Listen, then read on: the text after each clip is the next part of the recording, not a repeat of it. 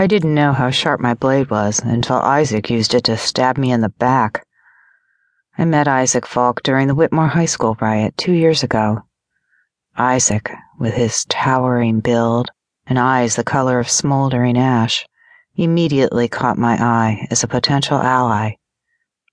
After the ice melt and the flooding, my mother and I knew we wouldn't survive in this environment without a man around. Isaac fit the description, but he was intimidating. He didn't look totally scary, at least not at first glance. The scariness came from the darkness that dwelled in his eyes, and the hard shadows and lines of his young face. He was hungry, in every way. He arrived at Whitmore High School alone, but he made friends immediately. My mother and I, mostly I, studied him from a distance. Nada, you shouldn't stare. It makes people uneasy, my mother said as she cleaned the festering wound on her thigh. During the flood, a broken tree branch gored my mother in the thigh. The wound had begun to heal nicely after a few weeks at Whitmore, but an infestation of bedbugs had reinfected the wound. She had been nursing it for more than six weeks now, and growing weaker by the day. I'm not staring, I insisted as I took the aloe from her hand and closed the jar. This stuff's not working, Mom. You need antibiotics.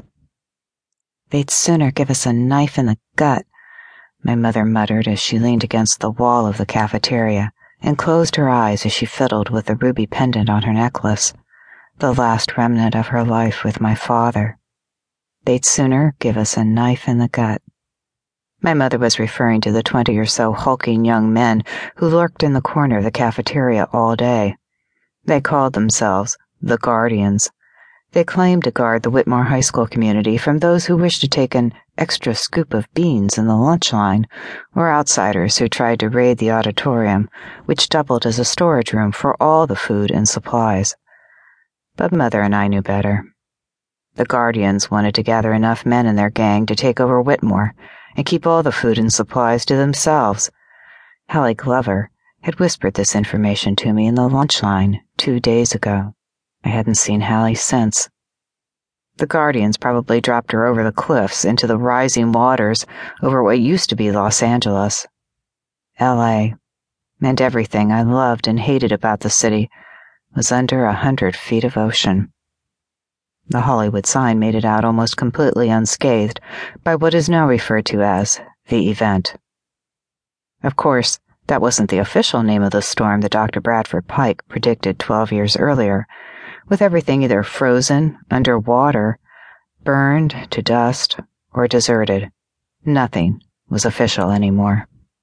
As the atmosphere grew more toxic and the polar ice melted into the oceans, the water levels rose gradually for about 40 years. It wasn't a huge concern until Dr. Pike discovered a way to measure tectonic plate pressure. His discovery led to more and more research and evidence that predicted rapidly cooling oceans could increase the stress on tectonic plates and set off an unstoppable chain of biblical flooding, earthquakes, supervolcanoes, and monstrous blackout storms caused by volcanic ash. His research was criticized as sensationalism and buried by the very government agencies that were supposed to promote environmental protection. The wealthy abandoned America in the years before the storm. The media left. The politicians left. We were the ones left behind. The lost souls wandering a broken environment and scrapping for food, clean water, and shelter. If you were lucky enough to find all three of those at the same time, you'd better keep it to yourself. Despite my mom's advice, I couldn't take my eyes off him. In the light of the trash can fires and candles, Isaac appeared broken. Whatever happened to make him seek refuge at Whitmore, it must have stripped him bare.